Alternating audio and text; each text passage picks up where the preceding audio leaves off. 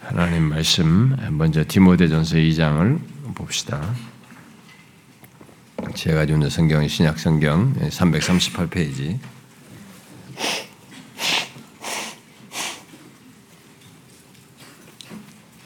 338 페이지에 디모데전서 2장 5절을 하나 읽고 다른 군데 하나 더 보도록 하십시다. 2장 5절 같이 읽읍시다. 시작. 하나님은 한 분이시요 또 하나님과 사람 사이의 중보자도 한 분이시니 곧 사랑하신 그리스도 예수라. 여러분 고린도 후서 5장을 어, 보도록 하십시다. 고린도 후서 5장 고린도서 5장 291페이지 어, 고린도서 5장 18절 한 절만 읽어보겠습니다. 시작. 모든 것이 하나님께로서 났으며 그가 그리스도로 말미암아 우리를 자기와 화목하게 하시고 또 우리에게 화목하게 하는 직분을 주셨으니 19절에 보면 곧 하나님께서 그리스도 안에 계시사 세상을 자기와 화목하게 하시고 그들의 죄를 그들에게 돌리지 아니하시고 화목하게 하는 말씀을 우리에게 부탁하셨느니라 이렇게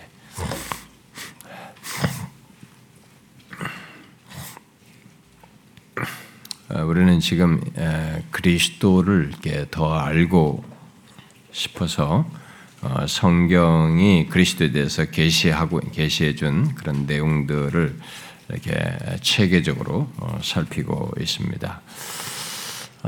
그래서 먼저 이 그리스도의 위격에 대해서 살피고 지난주부터 그리스도의 사역에 대해서 살피겠다고 하면서 그리스도의 사역을 구체적으로 살피기에 앞서서 이게 서론적으로 그리스도의 사역을 바르게 접근하고 이해하기 위한 아, 선제된 우리의 그 알미 그 있어야 될 것 같아서 그걸 좀 얘기를 했습니다. 곧 그리스도의 사역은 하나님이 육신이 되신 분, 아, 바로 한 위격의 신성과 인성을 지니신 분이 중보자로서 하시는 사역이다. 라는 것이었습니다. 우리가 그 사실을 항상 기억하고 아, 그것에 연결해서 그리스도의 사역을 우리가 봐야 되는 것입니다. 그리고 그리스도께서 중보자로서 사역, 곧 그의 중보 사역 때문에 죄로 하나님과 무한한 간극을 균열된 그 상태에 있는 우리들이 하나님과 화목하게 되고 어, 연합하여서 복된 관계를 영원히 누릴 수 있게 됐다라고 했습니다. 자, 그러면 이제 그리스도께서 중보자로서 행하시는 사역을 이게 살피기 위해서 곧 그리스도께서 중보자로서 죄인인 우리와 하나님 사이의 간극을 메우기 위해서 행하신 그 중보 사역을 살피기 위해서 네, 오늘 본문에서 말하는 유일한 중보자께서 그의 중보 사역을 어떻게 감당하셨는가 하는 문제를 예, 구체적인 내용에 앞서서 먼저 또 이것을 어, 덧붙여 살피도록 하겠습니다. 이걸 조금 객관적으로 어, 이 얘기를 하도록 하겠습니다. 여러분들이 오늘 같은 내용이 뭐 또 어떻다고 할지 모르지만은 아, 이것을 알므로써 무조건 그냥 예, 예, 나무만 보는 게 아니라 숲을 이렇게 보듯이 전체를 보고 이렇게 안으로 들어가는 것이 더 좋기 때문에 어, 전체를 이렇게 좀 객관적으로 앞으로 살필 그리스도의 사역을 객관적으로 살필 살필 것에 대한 객관적인 내용을 오늘 얘기를 하려고 합니다. 아, 중보자를 하나님과 사람 사이의 중보자라라고 이렇게 오늘 본문에 말하고 있습니다. 중보자 그리스도를 하나님과 사람 사이의 중보자다. 이렇게 명확히 말하고 있죠. 아, 이 말은 아, 중보자 그리스도 예수께서 위격에 있어서 어, 신성과 인성이 연합된 어, 그런 그신 그런 위격을 가지신 분이시라는 것을 아, 그런 자격을 가지신 분이시다라고 하는 것을 말함과 동시에 그런 분으로서 행하시는 사역이라는 것, 그 죄로 인해서 하나님과 사람 사이에 생긴 무한한 간극, 그 균열을 없애심으로써 둘 사이에 화목하도록 중보하시는 분이시다. 그런 사역을 하신다라는 것을 함께 담고 있는 말씀입니다. 이 내용에는. 아, 그런데 우리가 이제부터 이제 상고할 내용은 그리스도께서 하나님과 사람 사이에 그 어, 중보자로서 어, 이제 사역하실 때 중보자로서 어떤 사역을 어떻게 하시는가라는 것을 먼저 이렇게 조금 개괄적으로 보는 것이 필요하다고 봅니다. 어떤 사역을 하십니까? 당연히 뭐 중보 사역이죠. 중보 사역인데 좀 더 얘기를 할 때 어떤 사역을 하는 것입니까? 이미 지난 시간에 다 얘기를 했습니다만은 오늘 우리가 두 번째로 읽은 본문이 이제 그에 대해서 대표적으로 말하는 어떤 표현을 담고 말을 하고 있는데요. 바로 중보자 되신 그리스도로 말미암아 우리를 자기와 화목하게 하시는 거죠. 그러니까 그래서 예수 그리스도께서 중보자로서 하나님과 우리 사이를 화목하게 하는 것입니다. 그리고 또 우리에게 화목하게 하는 어, 직분을 주어서 그것을 이렇게 연결해서 얘기를 하고 있습니다. 수행하시는 걸로 말하고 있습니다. 여러분 중보자 되신 그리스도를 어떻게 말하고 있습니까? 이 고린도 말씀에서 거룩하신 하나님과 죄인인 우리 사이를 화목하게 하는 이제 선행에 앞서서 그런 직분을 감당하시는 분으로 얘기를 하고 있는 것입니다. 그런데 하나님과 우리 사이의 중보를 가장 대표적으로 주요하게 말하는 것이 이렇게 화목하게 한다. 하나님과 우리 사이를 화목하게 한다. 라고 하는 것으로 이 얘기를 하시면서 그것을 앞서서 하시, 어, 감당하시는 그, 그런 직임을 감당하시는 분으로 이 얘기를 하고 있습니다. 그러면 그런 직임을 어떻게 수행하실까라고 얘기를 할 때 그에 대해서 앞선 사람들은 다양하게 말을 했습니다. 네, 먼저 이제 칼빈 같은 사람은 중보자 그리스도를 화목의 중보자 또는 중재의 중보자, 가르침의 중보자, 뭐 또는 영원한 중보자 이런 말들을 써서 다양하게 말을 하고는 그리스도께서 중보자로서 그렇게 다양하게 중보하시는 것을 그리스도의 삼중직으로 연결해서 체계화하여 설명을 했습니다. 물론 이런 삼중직으로 말한 것이 요세비우스 초대교회 당시 에우세비우스 같은 사람도 있었고 그 뒤로도 그런 사람들이 있었습니다만은 이제 이런 경교학자들이 체계적으로 얘기를 한 것입니다. 그, 결국 구약에서 어, 기름 부음 받은 자, 아, 기름 부음 받은 자로서 그리스도를 예표한 그 세 가지 직분을 연결해서 그리스도의 중보자 직을 설명한 것입니다. 여러분 구약에서 직임을 수행하기 위해서 기름 부음 받은 사람이 세 부류가 있었죠.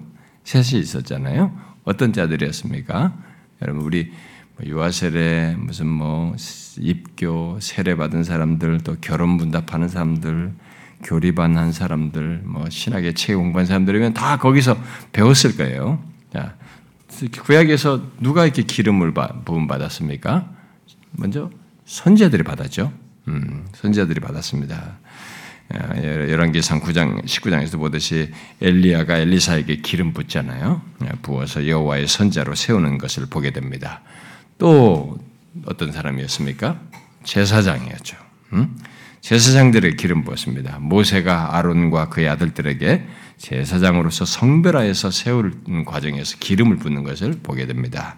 그리고 또 다른 한 사람이 있었죠. 왕이죠. 아, 사무엘이 사울에게도 기름 붓죠. 다윗에게도 기름 부었죠. 그래서 기름 부어서 왕으로 세우는 것을 보게 됩니다.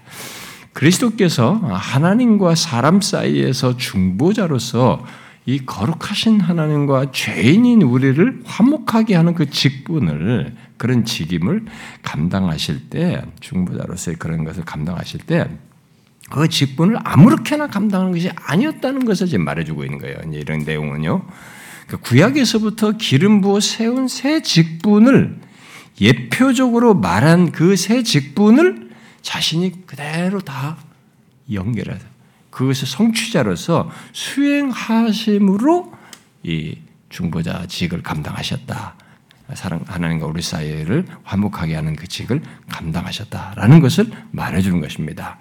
이 사실은 그리스도의 중보 사역 속에 어떤 것들이 있는지를 우리에게 이렇게 시사해 주고 있는 것입니다. 거기에는 바로 선지자적인 사역이 있고 중보 사역인데 이 중보 사역 안에 선지자적인 사역이 있고 제사장적인 사역이 있고 왕적인 사역이 있다라는 것을 우리에게 말해주고 있는 것입니다.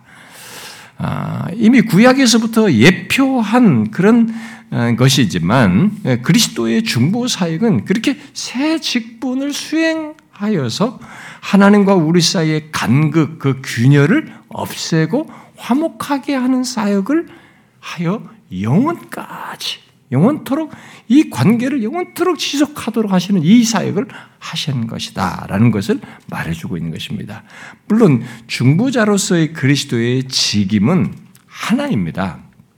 어, 그러나 이제 성경은 그리스도께서 구약에서부터 하나님께서 택하여 기름 부은 자들인 선지자, 제사장, 어, 왕으로서의 역할을 하도록 성부의 보냄을 받아서 그 직임을 수행하는 것 속에서 행하게 하신 것입니다. 아, 그래서 하나님의 육신이 되시어 오시는 그 분, 하나님이 육신이 되시 오신 이분이 육신 입을 것을 얘기할 때 천사가 아, 저기 요셉에게 얘기잖아요. 아들을 낳으니 그 이름을 예수라 하라. 이름을 예수라 하 예수라는 이름은 뜻이 자기 백성들을 그들의 죄에서 구원할 자, 죄에서 구원할 자라는 면에서 그런 의미로의 예수라고 하라라고 이름을 미리 나기 전부터 예언을 했단 말이에요.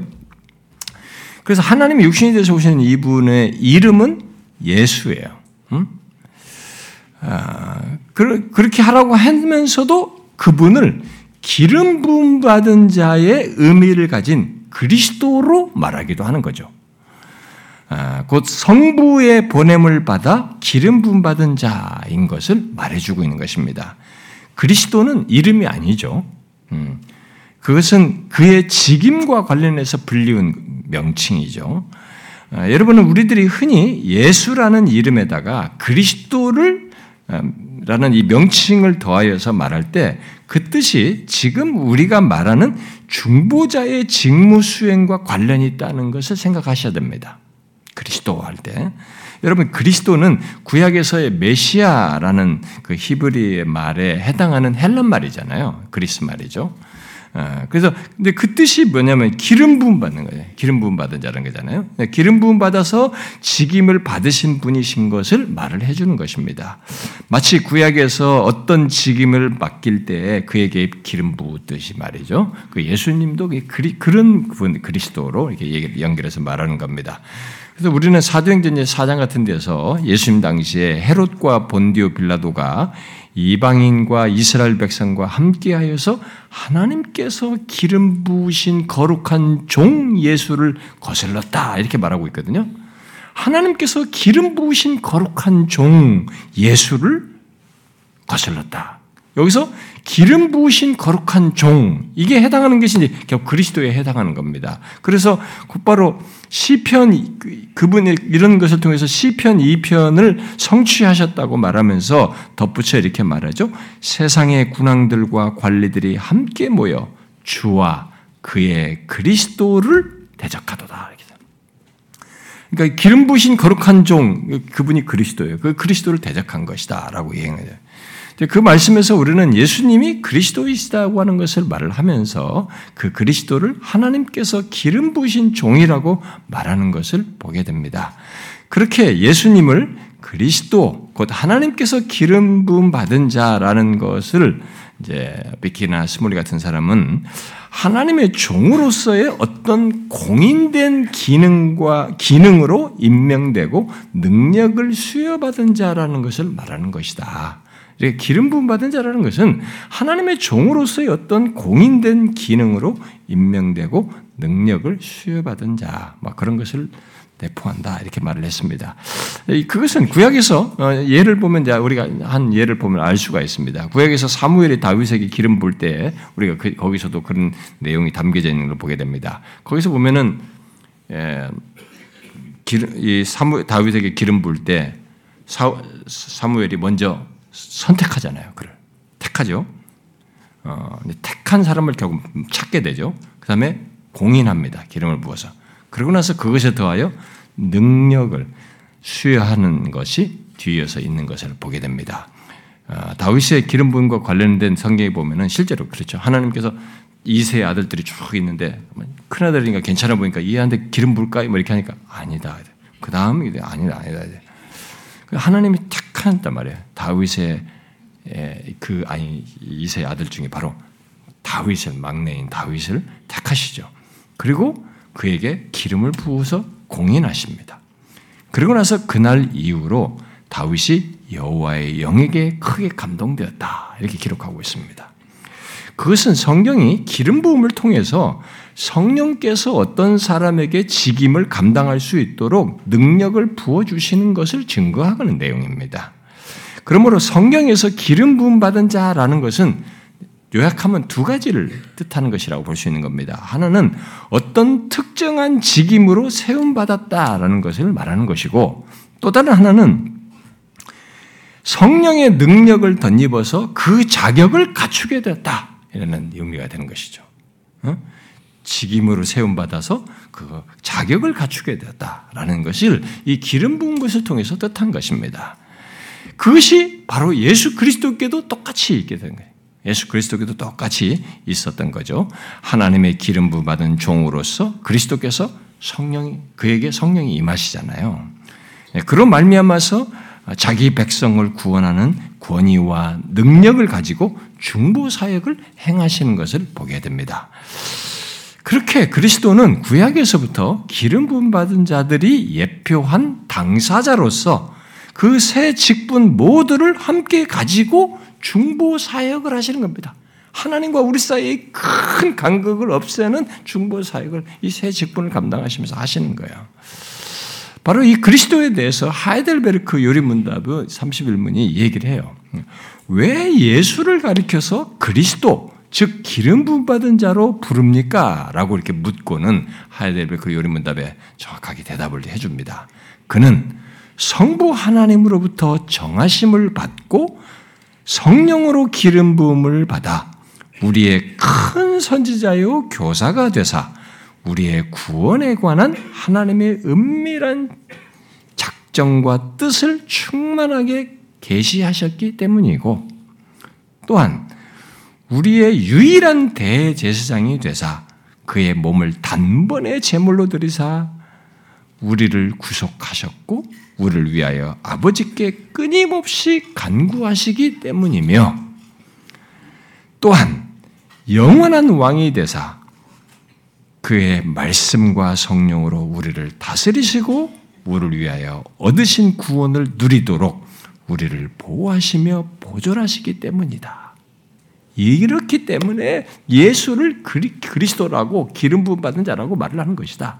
이 세 직분을 감당하신 분 하도록 이렇게 기름 부음 받았기 때문에 설명을 한 겁니다.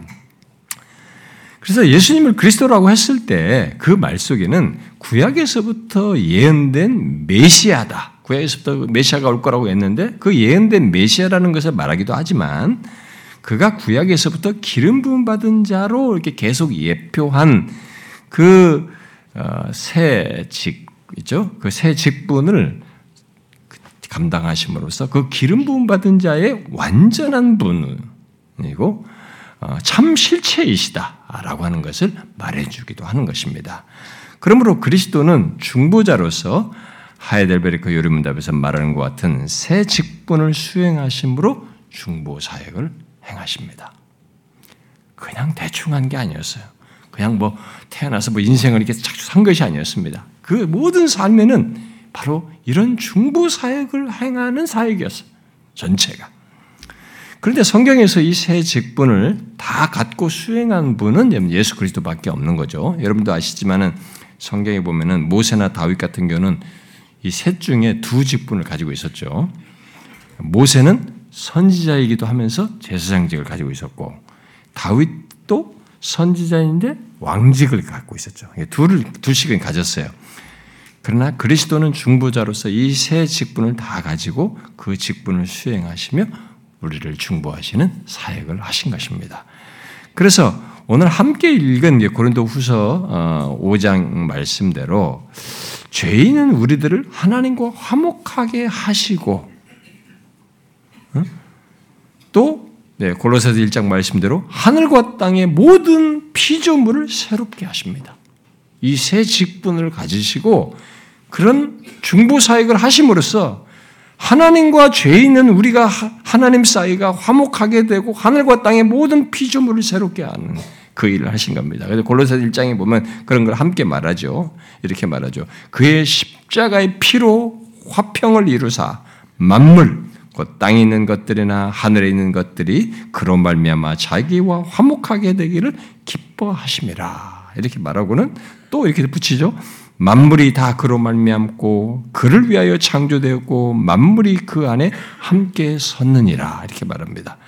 그런데 그리스도의 이 새 직분은 자신이 십자가에서 대속의 의를 단번에 완전히 이루신 것에서 끝나지를 않습니다. 아, 우리의 죄를 해결하는 것에서 십자가에서 다 끝나지 않고 그 뒤로도 부활, 승천하심으로 영화롭게 되셔서 하나님 보좌 우편에서 보혜사 성령을 보내시 부어 주심으로 자신이 이룬 의를 주시는 계속적인 중보를 하십니다. 그 중보는 멈추지 않아요. 그래서 아, 이 투레툰이라는 사람의 말대로 그 그리스도의 이 삼중직은 서로 이제 구별되지만은 함께 작용합니다. 그래서 한 행위에 새 직분이 모두 돌려지기도 합니다. 십자가 사건 같은 거 보면은 그래서 이렇게 말하죠. 그리스도의 십자가는 제사장의 재단이다.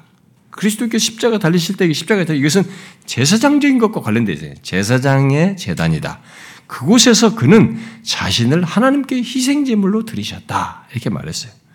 그리고 이어서 또 그곳은 또한 선지자의 학교이다. 이 십자가에 달려 죽으신 이것이 선지자의 학교이기도 하다는 거예요. 왜요? 그곳에서 구원의 비밀이 가르쳐진다.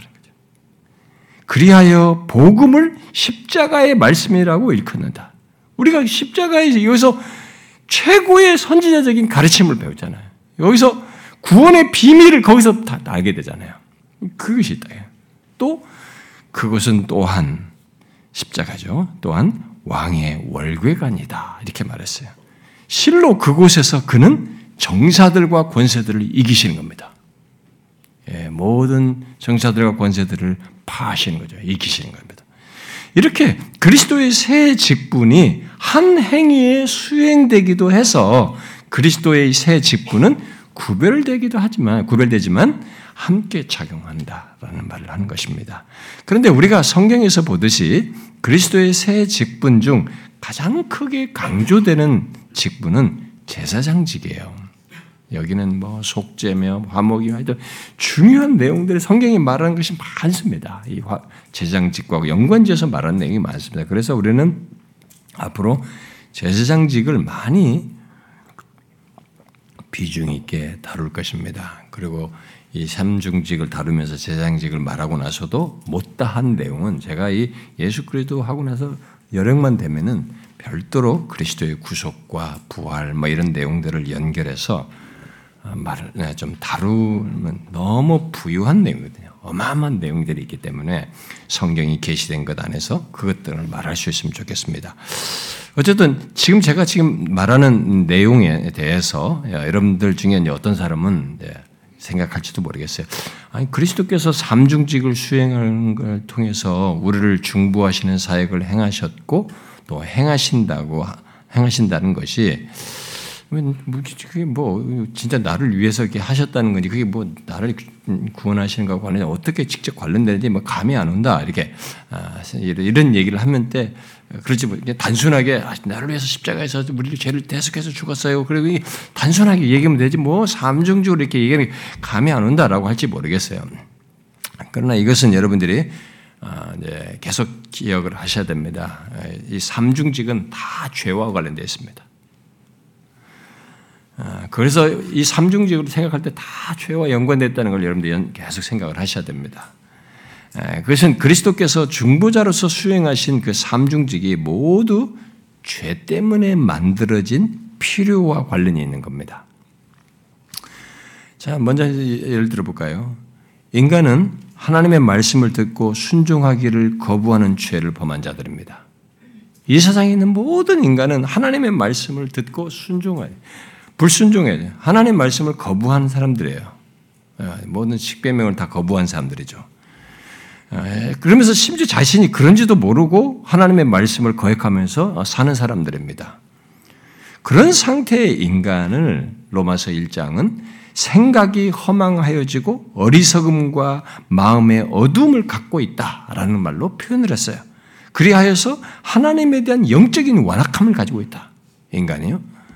그렇게 하나님의 말씀을 거역하면서 사는 상태의 인간의 조건이 다 그렇습니다. 이게 어둡고 어리석고 마음의 어둠을 가지고 하나님에 대한 영적인 완악함을 가지고 있는 것이죠. 자, 그리스도께서 중보자로서 행하시는 것이 바로 그겁니다. 중보자로서 행하시는 그 선지자직은 바로 그런 인간을 말씀으로 일깨우시어요. 일깨우시기 위해서 하나님의 은미, 일깨우시고 은밀한 뜻을 계시하시고 가르치시는 사역을 하신 거예요. 그게 중보 사역 속에서 있는 겁니다. 또 인간은 하나님의 권위를 거슬러서 반역하였습니다. 하나님의 율법을 어기었죠. 하나님께서 이렇게 말씀하신 것을 여러분 예, 여러분들이 선생님이든 부모든 뭐 직장의 상사든 여러분들이 뭔가 말을 했어요. 뭐 밑에는 아, 자식에게 말했던 학생에게 말했던 뭐 이제 들어온 직원한테 말했던 뭐 했는데 무, 말을 무시해요. 이거 중요하다고 좀 꼭 해야 된다고 이렇게 했는데 무시한다고 생각해요. 뭡니까 이거? 이 사람의 권위를 무시한 거죠. 하나님이 인간에게 그 계명을 주셨단 말이에요. 율법을 주셨단 말이에요. 근데 그 하나님의 권위를 거슬러 반역한 겁니다. 인간은 한마디로 죄를 범한 것이죠. 그로 인해서 인간은 어, 죄책과 율법을 범한 죄인으로서 처벌을 받아야 하는 조건에 있습니다. 바로 그런 조건의 인간을 위해서 그리스도께서 중보자로서 자신이 자신의 그 제사장적인 사역을 하시는 거예요. 바로 우리를 죄에서 구속하시고 아버지께 우리를 위해서 간구하시는 이 제사장 제사입니다. 바로 그 율법에 범한 그 조건을 자신이 다 담당하시고 순종하시고 그렇게 하셔서 구속하시고 그래가지고 그걸 근거로 해가지고 우리를 위해서 간구하시는 겁니다. 다 죄와 관련돼 있어요. 앞에 선지자직도 죄와 관련돼 있고 이 제사장직도 우리의 죄와 관련돼 있습니다. 또 인간은 하나님의 형상을 지닌 자로서 범, 어, 형상을 지었을 때 하나님을 대리자로서 세상을 다스리도록 했습니다. 그러니까 어쩌면 대리적인 왕권을 가지고 있습니다. 우리가 흔히 뭐 그런 표현을 쓰거든요. 예, 신학적으로 쓸 때도 대리적인 왕권을 가지고 있는 하나님의 형상을 모든 피조물 중에 하나님 형상 가지고 인간밖에 없어요. 그런 이 형상을 가지고 진인자로서의 본분이 있는 겁니다. 하나님을 대리하여서 이 세상을 다스려야 할 그 본분이 있는 거예요. 그런데 그것을 성취하지 않고 자기 임의로 죄를 범해서 그런 특별한 조건을 가지고 있는데 자기 임의로 본분에 충실하지 않고 자기 임의로 죄를 범했습니다. 곧 하나님께서 지으신 형상을 따라 행하도록 하신 하나님의 목표를 거스르면서 행한 것입니다. 결국 죄를 범한 거죠. 그래서 어떻게 되었습니까? 하나님의 형상을 지녔지만 죄 있는 자가 되어버려 가지고 도덕적인 오염이 생기겠어요. 우리한테. 죄를 범함으로써. 타락하고 도덕적인 오염이 생겨가지고 하나님의 거룩하신 임지 앞에서 섬길 수가 없게 돼버린 겁니다. 처음에 하나님 영상을 지을 때는 하나님의 임지 앞에서 자유롭게 섬길 수 있는 조건이 됐었는데 이렇게 오염되고 죄를 범해가지고 하나님의 거룩하신 임지 앞에서 섬기지 못하게 된 것입니다. 대리적인 왕의 대리적인 임무를 수행할 수 있는 그 조건을 안 가지고 있어요. 그런데 그리스도께서 바로 그런 인간 조건을 위해서 자신의 말씀과 성령으로 다스리시며 자신이 이루신 구원을 누리도록 하시는 이 왕적인 사역을 행하시는 거예요. 그래서 결국 우리를 보호하시고 어, 보존하시는 일을 하십니다. 이것도 다 죄와 관련돼 이 왕직 수행도 죄, 죄와 관련돼 있어요. 그리스도께서 중보자로서 행하시는 그래서 선지자 제사장 이 왕세 직은 그렇게 모두 하나님으로부터 멀어지게 하고 균열을 갖게 한 죄 때문에 생긴 우리의 조건, 우리의 구원을 위한 필요를 해결하기 위해서 수행하시는 것입니다. 특히 그 직분을 수행하시는 가운데서 그리스도께서는 자신을 제물로 삼아서 단번에 영원한 제사를 드려서 이루신 구속의 의의를 우리에게 전가하여 갖게 하심으로써 결국 하나님과 화목한 관계를 갖고 심지어 골로새서 3장 말씀대로 새 사람으로서 지식에까지 새롭게 하셔요. 이게 삼중직을 수행하셔서 있게 된 거예요. 우리에게 생긴 변화는. 물론 이것만이 아니죠. 우리의 구원의 전 과정을 그리스도께서 교회의 머리가 되셔서 다스리시고 더 나아가서 자신의 계속적인 그 중보를 통해서 우리들이 하나님과 영원한 교제 가운데 있게 하십니다. 그 말은 이 땅에서부터 하나님과 화목하여 음, 우리 우리들이 영원토록 그 그것을 관계를 누리는 그 연합하여 교제를 갖는 이런 것들이 예수 믿 예수 믿기만 하면 내가 예수 믿고 나서 저대로 생긴 게 아니고 모두 그리스도의 중보, 이렇게 계속적인 중보로 인해서 있게 생긴 것이라고 하는 걸 말해주는 것입니다. 그러니까 저와 여러분이 예수 믿고 나서 생겨나는 모든 혜택은 영적인 하나님과의 관계 속에서 갖는 모든 것, 그래 주님과 주님과 연합하여서 주님과 복된 관계를 갖고 교제하는 이런 모든 혜택은 그리스도의 중보 그리고 계속적인 중보 때문에 가능한 겁니다.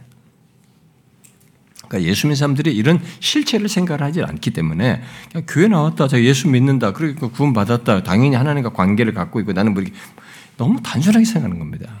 그러니까 이 관계 충실함이라든가 이 교제의 이 중요성이라는 이런 것들이 왜 소홀히 되냐면은 이런 실체를 몰라서 그래요. 우리가 모든 것이 그게 가능한 이유는 다 그리스도의 중보 때문에 그리고 계속적인 중보 때문에 가능한 얘기입니다. 더 정확히 말하면 죄인이었던 우리들이 예수 그리스도를 믿음으로 어, 우리의 머리 대신 그리스도와 연합하였기 때문이고 그와 연합 속에서 그의 중보로 모든 것을 영원히 누릴 수 있게 되는 것입니다. 그래서 우리의 구원은 한 종교에 가입해서 갖는 그 어떤 막연한 구원이 아니에요. 하나님이 육신이 되어 이 땅에 오셔서 참 하나님이요, 참 사람이신 그 중보자의 자격을 가지시고 하나님과 사람 사이에 자신이 중보자로서 서셔서 하나님과 우리 사이에 균열이 깨진 그 죄로 인해 생긴 이 문제, 그 균열의 원인이 되는 죄를 자신이 다 해결하여서 관계, 이 화평한 관계를 갖도록 삼중직을 행하신 것 속에서 있게 된 것입니다. 아, 여러분들 중에 어떤 사람은 그리스도의 사역을 말한다고 하면서 그 사역은 중보자로서의 사역이다. 어, 사역이고 그 중보 사역은 선지자 제사장 왕의 직분을 수행하는 것 속에서 갖는 것이다라는 이런 내용을 들으면서 뭐가 좀 복잡하다. 예. 어, 뭐 이렇게 복잡하냐? 그냥 예수 믿으면 구원 얻는 거 아니냐? 예, 그냥 그 정도 알고 예수 믿으면 되지. 괜히 뭐 복잡하게 얘기하냐라고 말할지 모르겠어요. 만일 지금까지 말한 이 중보자로서의 그리스도의 사역이 삼중직으로 수행된다는 것을 어, 뭐 복잡하다, 뭐 어렵다라고 생각하면서 이런 것들을 깊이 한다면 그 사람은 자신이 말하는 구원의 가치를 잘 모르고 못 누릴 거예요. 분명합니다. 이런 걸 모르면 모른 만큼 자신이 지금 예수 믿는 사람으로서 갖게 된 구원이 얼마나 엄청난 가치가 있는지를 이 사람은 잘 몰라요. 아, 교회당에 왔을 때나 이제 살면서 그 가치를 자기가 실질적으로 경험 못, 못 누려요. 성경이 왜 이런 사실, 여면이 있는 사실을 우리에게 말해주는 겁니까? 이게 우리 구원관에서 실제로 있는 사실이잖아요. 이런 것들을 복잡하네 어쩌나 모르니까 너무 단순한 거예요, 진짜. 교회 와서 내가 와서 왔고 교회 다니면 그럼 구원받고 당연히. 근데 돌아가 보면 이 예배당을 벗어나면 이 구원이 얼마나 가치 있는지를 전혀 못 누립니다. 아, 일일비하면서 뒤집어졌다 이러다. 이 가치를 잘 못 누려요. 그 자신이 자신의 구원을 말하면서도 그 구원이 어떤 배경 과 실체를 가진 것인지를 생각지 않고 구원을 말하는 기 때문에 사실상은 이 사람이 말하는 구원은 성경과 좀 동떨어지거나 잘 모르는, 모르고 말하는 것이다라고 할 수 있는 겁니다. 그래서 교회 다니는 사람들이 자기 구원, 구원 얘기하잖아요. 이 구원이 사실 성경이 말한 걸 충실히 알고 말하는 게 아니에요. 자기가 아는 아주 단순한 가장 기본적인 몇 가지 가지고 얘기하는 겁니다. 그런데 그런 구원 개념은 이단들도 다 써먹거든요. 모든 종교가 다 있어요. 그러니까 그들과 비슷해버린 비스무리한 구원인 거예요. 그러니까 선택이 조금만 뭐가 흔들리면 다른 선택을 할 수 있는 거예요. 뭐 이거 말고도 다른 종교에 가서도 이 구원 비슷한 걸 얻을 수 있고 만족해 보려고 하는 이런 태도를 취하는 겁니다. 이 실체를 몰라서 그래요. 이 배경을 정확히 자기가 그런 구원이라는 것에 대한 암과 믿음이 없기 때문에 그런 것이죠. 제가 예수 그리스도에 대해서 상고하면서 반복적으로 어, 말하듯이 우리의 구원은 말로 형용할 수 없는 어마어마한 배경과 실체를 가진 구원입니다. 우리는 자신의 구원을 예, 생각할 때는 항상 그 배경과 실체를 같이 엮어서 볼 수 있어야 돼요. 그게 성경에 게시된 그대로를 가지고 그 이해를 가지고 이렇게 쫙 보아야 돼요. 예배당에서뿐만 아니라 여러분들이 어렵다고 할 때 혼자 외로워 눈물을 흘릴 때에도 너무 고통스러울 때도 그렇게 자기에게 있어서의 구원이 바로 이런 실체가 있는 구원이라는 걸 여러분들이 볼 수 있어야 되고 그걸 확신 속에서 누릴 수 있어야 돼요. 여러분 그게 뭡니까 도대체 우리 안에 있는 구원의 왜, 왜 그렇게 해야 되는 것입니까? 그것은 우리가 지금까지 살핀 대로 우리의 구원은 그리스도께서 우리를 구원하시기 위해서 영원 속에서 중보자로 세움 받으시고 실행하시는 구원이에요. 상상할 수 없는 배경을 가지고 있습니다. 그것을 실제로 그 영원하신 하나님의 아들께서 이 시공간 속에 죄, 무한하시고 시공간의 제약을 받지 않으시는 그분이 이 육신이 되어서 이 시공간의 제약을 받는 자리에 들어오시는 거예요. 인성을 취하시는 거죠. 그래서 한 위격의 신성과 인성을 연합한 중보자가 되시어서 하신 것으로 있게 된 구원이에요. 예수 믿 사람의 구원은 그런 구원인 것입니다. 특히 그가 그렇게 육신을 입고 신인성이 되셔서 우리의 구원을 위해서 중보 사역을 하시는 겁니다. 근데 그 중보 사역이라는 게 대충 한 게 아니고 구약에서도 뭐 구약에서부터 기름 부음 받은 자들로 예표한 그 직분을 다 성취해 선지자로서 제사장으로서 왕으로서 수행하셔서 우리 구원이 있게 한 것입니다. 그야말로 우리의 구원을 위해 하나님으로부터 세움을 받아 공인되고 성령의 기름을 받아서 기름 부음 받은 선지자 제사장 왕의 직분을 완벽히 수행하심으로써 저와 여러분의 구원이 있게 된 겁니다. 여러분 우리의 구원은 그렇게 하나님의 완전한 계획 속에서 모든 예언과 예표를 역사 속에서 정확히 성취한 것 속에서 있게 된 것이라고 하는 것을 아셔야 합니다. 그렇게 우리를 위한 완전한 중보 사역을 하심으로써 결과적으로 있게 된 겁니다. 더욱이 지난 시간에 말한 대로 그리스도의 중보 사역은 그리스도 홀로 하신 것이 아니에요. 중보자로서 그런 직임을 수행하도록 성부께서 세우시고 또 중보자로서 그 직임을 행할 수 있도록 성령께서 성령, 성령을 통해 능력이 수여되어서 삼중직을 수행하신 겁니다. 그렇게 그리스도의 중보 사역은 삼위 하나님이 다 결부되어 있어요. 다 관여되어 있습니다. 그런데 그 이런 모든 구원 계획을 이루신 것이 그래서 영원으로까지 거슬러 올라가서 그것을 영원부터 삼위 하나님이 다 관여하셔가지고 실제 실행해서 여기 실행하는 데까지 삼위 하나님이 다 관여해서 우리에게 있게 된 것입니다. 그래서 우리의 구원은 영원부터 계획, 계획한 것의 실행 결과예요. 그런 실체를 갖고 있는 것입니다. 이 사실을 비키와 스몰리는 이렇게 설명했어요. 그리스도의 기름 부음은 영원 속에서 성부가 그리스도를 중보자의 직임에 임명하신 것, 중보자에게 요구되는 힘든 일들로 그리스도를 구체적으로 부르신 것, 그리스도가 성육신 하신 말씀으로서의 사명을 수행할 수 있도록 성령을 통해 능력을 수행하신 것을 포함했다. 그러므로 그리스도라는 이름은 우리의 구원에서 삼위일체 하나님 전체가 개입하셨음을 보여준다.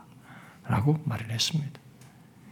여러분은 우리의 구원이 이런 무한한 사실을 그 삼위 하나님께서 영원 전부터 계획하시고 그 계획을 실행하시는데 예, 함께 관여하시고 그 무엇보다도 성자 하나님이 인성을 취하여 신인의 위격을 가지시고 완전한 중보자로서 우리를 죄에서 구원하기 위해서 선지자와 제사장 왕의 직분을 수행하심으로써 있게 된 것임을 아십니까?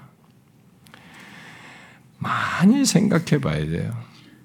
이런 걸 생각할 때 그분이 행하신 것, 그분의 존재와 생각하신 것도 삼위 하나님 관여한 이것도 생각해야 되면 우리와 하나님을 생각해 봐야 됩니다. 도대체 내가 뭐라고? 우리가 나면서부터 죄인, 피조물이잖아요, 우리는.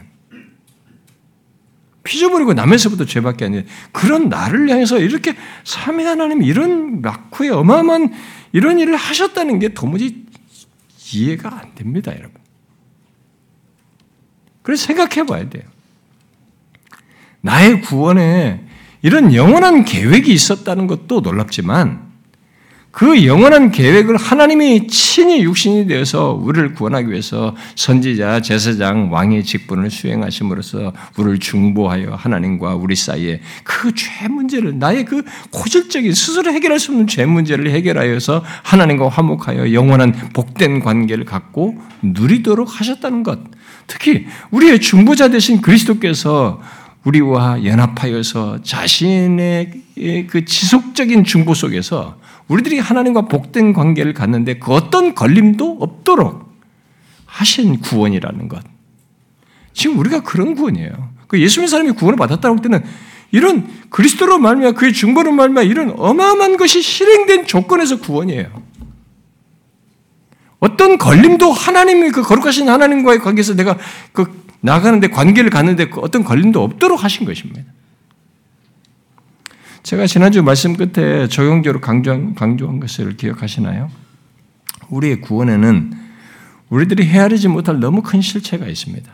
근데 제가 지금 말한 이렇게 삼위 하나님이 다 관여하시고 역사 속에 실체하시고 하나님이 인성을 취하셔서 사람의 인성 이게 하신 이것도 진짜 어마어마한 모든 게 다 삼위 하나님이 관여된 이것도 큰 실체입니다. 영원부터까지 거슬러 나가면 그런데 지금 이제 우리가 지금 살피고 있는 것과 연관해서 생각해 봐요. 그렇게 영원부터 계획하신 것을 실행하여 있게 된 그 구원인데 내가 그 구원의 대상이 되었고 그런 내게 나의 구원이 확실함을 보증하시는 분으로 영원히 계시는 분이 있어요. 누굽니까? 중보자예요. 그리스도입니다. 이분이 영원토록 나의 구원이 확실하다는 것을 보증하는 것입니다. 그러면서 중보하시는 거예요. 계속적으로. 여러분, 우리에겐 지금 말한 이런 역사적인 성취를 하신 중보자가 계신 것입니다. 바로 신인의 위격을 가지신 중보자가 있는 거예요. 그가 나의 죄로 벌어진 하나님과의 관계의 균열을 해결하여서 지금 우리를 하나님, 지금도 하나님을 진짜 아빠, 아버지라고 이렇게 부를 수 있는 관계를 갖고 그게 사실인 것을 우리에게 증거하시는 겁니다. 그게 사실인 것을 자신의 중보로 보증하는 거예요. 그런데 그의 중보는 앞에서 말한 것처럼 멈추지 않아요. 우리 죄를 해결하여 하나님과 화목된 관계를 갖게 한 것에서 멈추지 않고 계속되는 중보를 통해서 영원히 하나님과 복된 관계를 누리게 하십니다. 부활 승천하신 그리스도께서는 지금도 우리의 중보자로서 지속적인 중보를 하고 계십니다. 그리스도께서 우리를 위해 그런 지속적인 중보를 하고 있다는 것은 우리가 그리스도와 연합한 것에 따른 것이어서 우리가 그리스도와 영원히 연합된 관계에 있다는 강력한 증거이기도 합니다. 그리고 그 사실은 우리들이 그리스도와의 연합 속에서 누릴 복이 어떠한지를 우리에게 말해주기도 하는 것입니다. 그리스도와 연합 속에서 죄인이었던 내가 누릴 복이 얼마나 어떤 것을 내포하는지를 말해주는 거죠. 내가 누릴 복이 어떤 거냐? 이 땅에서부터 이미 시작되는 겁니다만은 그것은 그리스도의 존재만큼 크고 부유하다는 것을 말해주는 것입니다. 그와 연합된 것으로 인해서.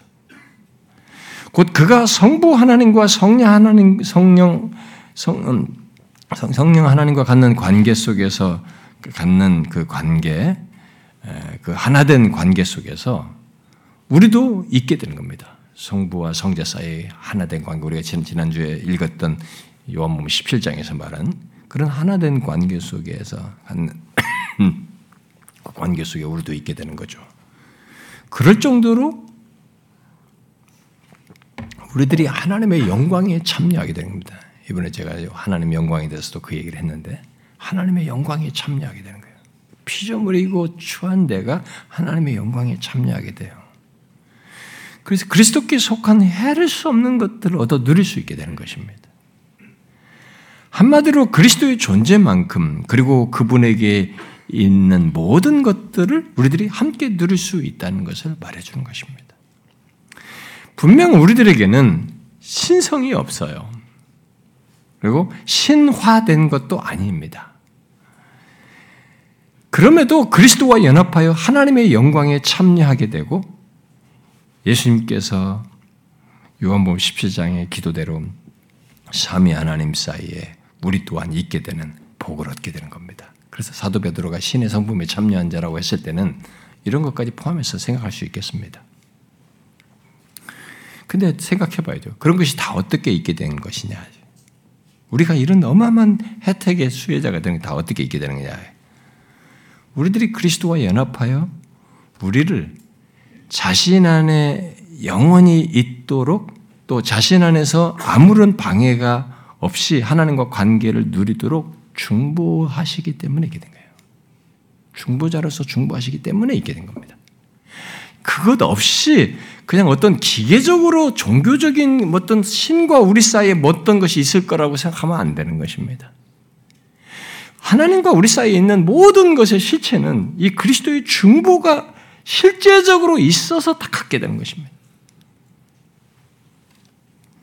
그래서 신자가 그리스도와 연합하여 이 중보자가 있다고 하는 것은 나에게 너무 큰 보증이 있는 거예요.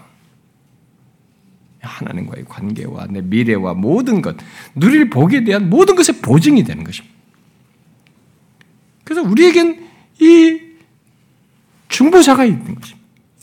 이게 얼마나 큰 일인지 모릅니다. 그 말을 그래서 사도 요한이 그래서 요한 1서 2장에서 그런 얘기 한 거잖아요. 만약 우리가 죄를 범죄 죄를 범하면 우리에게 대언자가 있다.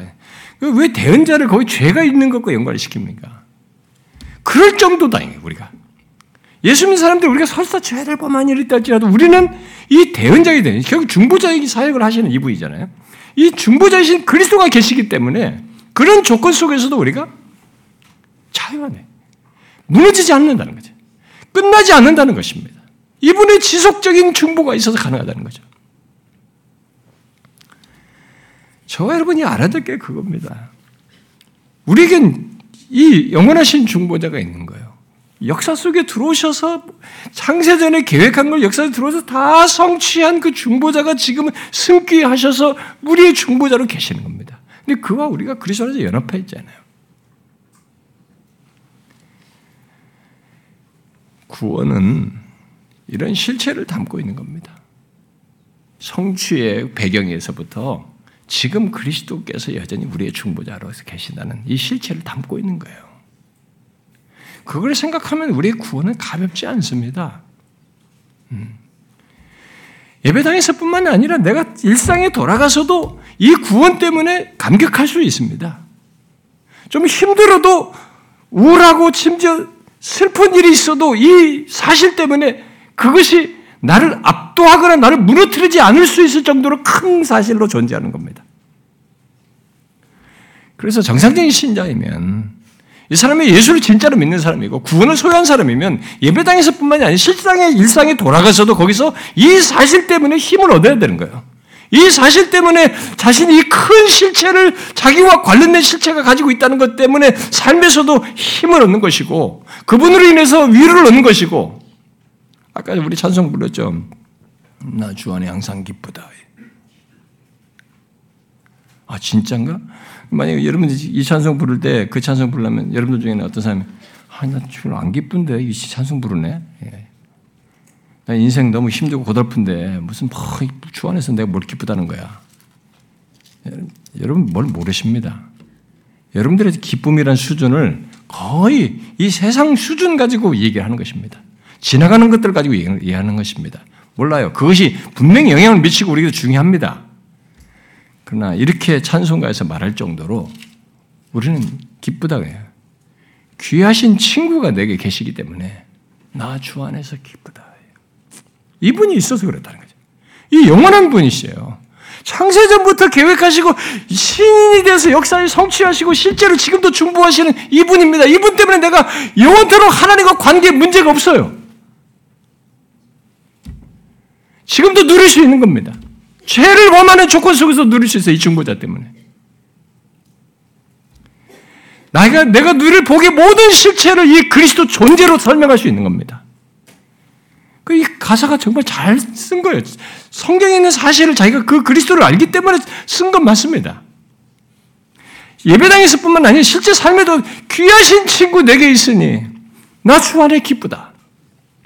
주 내 짐 대신 지시였으니 나 주 안에 기쁘다. 내 지어야 짐이 얼마나 무, 무겁습니까? 이게 율법에 범한 죄의 짐이 얼마나 무겁습니까? 이게 다, 단 하루도 못 견딜 짐이에요, 우리가. 영원토록 형벌을 받아야 할 짐이냐면 그 짐을 대신 지셨으니 나 주 안에서 기쁘다. 맞죠? 이 세상에서도 우리는 이럴 수 있어야 되는 것입니다. 그뿐이 아니죠. 주 은총 매일 내게 더하시기 때문에 내가 주 안에서 기쁘다. 다 이게 왜 가능합니까? 우리에게 중보자가 있어서 그렇습니다. 우리에게는 이 중보자가 계시기 때문에 그렇습니다. 여러분과 제가 항상 이 사실을 기억해야 됩니다. 일상에 돌아가셔도 우리에게 중보자가 있는 겁니다. 다른 것으로 비교 불가능한